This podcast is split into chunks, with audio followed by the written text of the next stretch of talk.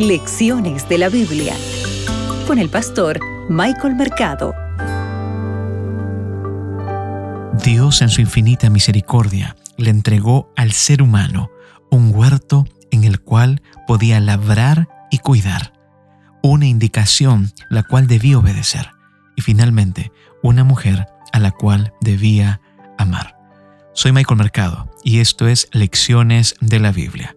Para hoy, jueves 31 de marzo, el deber de la humanidad. Abre tu Biblia, que juntos escucharemos la voz de Dios. Hoy meditaremos en Génesis el capítulo 2, el versículo 15 y 17.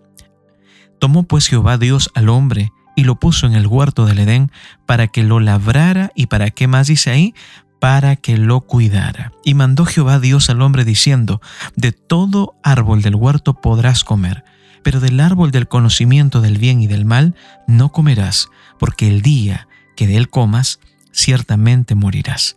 Después dijo Jehová, no es bueno que el hombre esté solo, le haré ayuda idónea para él. Apreciado amigo, aquí encontramos tres preciosos regalos de parte de Dios que entrega a la humanidad. El texto bíblico habla de cuidar, ¿verdad? Y labrar. ¿Sabes? Aquí aparece esta palabra, este verbo, cultivar, que es en su lengua materna el verbo abat, que esto alude al trabajo. Aquí encontramos la primera enseñanza. No es suficiente, amigos, en recibir un regalo. Tenemos que trabajar en él y hacerlo fructífero. Todo lo que Dios te entrega, tú puedes multiplicarlo, los dones que Él te ha dado, los talentos que tú posees. ¿Recuerdas lo que el mismo Jesús mencionó en Mateo 25, 14 al 30? Aquí se habla de esta parábola de los talentos. Jesús la repetía en reiteradas ocasiones. También ahora aparece esta palabra cuidar. No solamente cultivar o labrar, sino ahora cuidar. Y es la palabra llamar, que esto indica responsabilidad de preservar lo recibido, cuidar lo que Dios te ha entregado.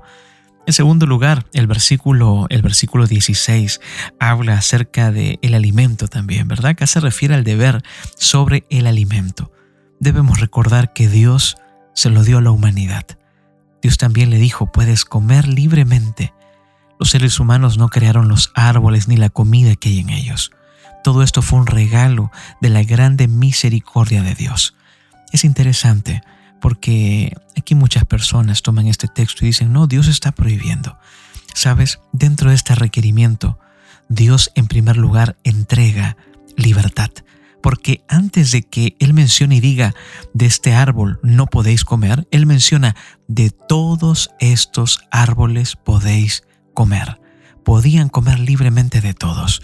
Recuerda, ante una sugerencia divina, siempre habrá un punto de libertad para que el ser humano pueda ser libre y pueda decidir. En tercer lugar, también aquí viene un regalo, ¿verdad? El tercer regalo, que esto concierne a la mujer. Este es el tercer regalo de Dios. Génesis 2.24 dice, el hombre dejará a su padre y a su madre y se unirá a su mujer. Esta declaración es impresionante porque es una expresión poderosa que resalta la responsabilidad humana hacia el pacto conyugal y el propósito de ser una sola carne, es decir, una sola persona. Sabes, hay algo interesante en esta, en esta parte del texto bíblico, cuando el Señor permite, lleva a Adán a un sueño para que pueda quitar de su costado la costilla y así pueda crear a la mujer. Aquí existe un lenguaje utilizado para la creación de la mujer y tiene diversas connotaciones redentoras.